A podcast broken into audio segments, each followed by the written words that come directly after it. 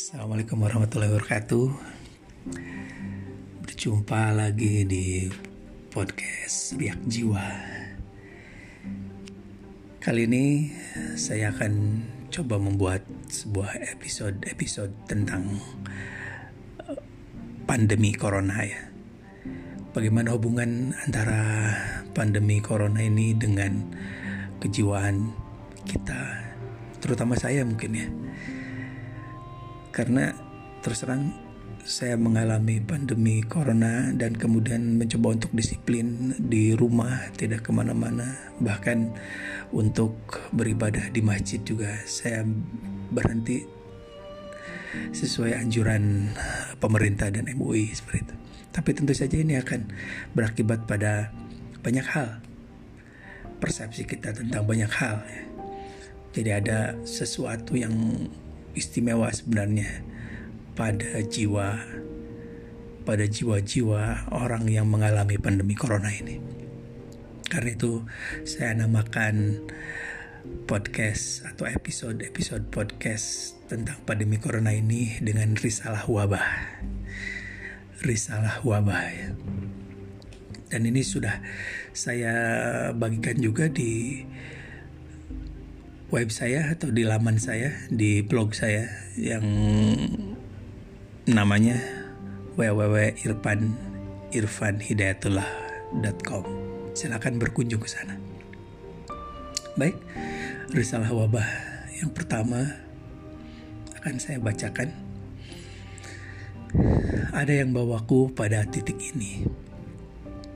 Bukan bukan cekam kematian dan genting persoalan tapi ketenangan. Entah kenapa, dia seperti menginstalkan aplikasi baru pada ini kesadaran. Ya, aku seperti sedang ditingkatkan. Dariku yang serba takut, serba kalut, serba kabut, menjadi aku yang hening, bening, dan serba jelas mendengar denting persoalan. Ada yang sudah reda memang di daerah asal wabah itu menyebar atau di negara-negara lain. Tapi bagiku ini baru mulai. Coba saja kau pikirkan saat ada seseorang yang baru mendapatkan cahaya dari sebuah perjalanan panjang pada sebuah lorong gelap sebuah gua. Jangankan lanskap pandang yang membukakan keluasan rasa syukur. Setitik saja kerlip di sela bebatu membuat orang itu tersungkur sujud tak habis-habis. Ya, baginya ini ketenangan dan kejelasan bahwa ada kekuatan di luar dirinya bergerak, merangsak dan membuatnya merasa rentan sekaligus kuat. Rentan karena ia tak memiliki kekuatan dan mudah retak luruh dan ambiar. Kuat karena ia sedang menyatu dengan cahaya yang nir bentuk, nir tubuh, nir getar, nir ambruk. Paradoks itulah yang membuatnya seperti baru mulai menjadi fana. Dan pengetahuan itu, pengetahuan itu yang menenangkannya. Ke mana pun ia akan dibawa, ia siap dan tahu ujungnya, yaitu keterjangkauan yang menenangkan atau ketak terjangkauan yang menenangkan. Ini wabah membawa risalah pada kita, membawa surat-surat tentang kesadaran-kesadaran yang selama ini kita abaikan kita seolah masuk pada sebuah ruang di mana atau ruang itu tempat sebuah jiwa disadarkan, sebuah jiwa kembali pada ruangnya. Walaupun tentu saja ada satu persyaratan yang sulit sekali untuk dipertahankan konsistensi dan kesadaran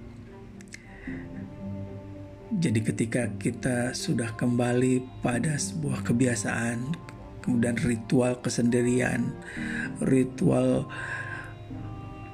ke akuan pada ruang-ruang pandemi itu mungkin di situ ada sebuah godaan untuk seseorang kembali menjadi biasa. Tidak ada riak-riak lagi di dalam jiwanya. Ya riak itu artinya adalah adanya kehidupan ketika sesuatu yang tenang tidak beriak, terlampau tenang, itu kadang kita mencurigai. Di dalamnya tidak ada sesuatu. Nah, riak-riak itulah yang mungkin akan ada ketika seseorang saat menjalani karantina mandirinya disertai dengan jiwa yang terbuka. Sehingga dia sadar bahwa ada yang tak terjangkau oleh dirinya, yaitu keter, ketak terjangkauan yang menenangkan. Ia tenang menjadi makhluk, ia tenang menjadi fana. Dan itu yang akan membunuh ego kemanusiaan. Demikian, wabah ini memberi pesan kepada kita. Sampai berjumpa di risalah wabah yang kedua.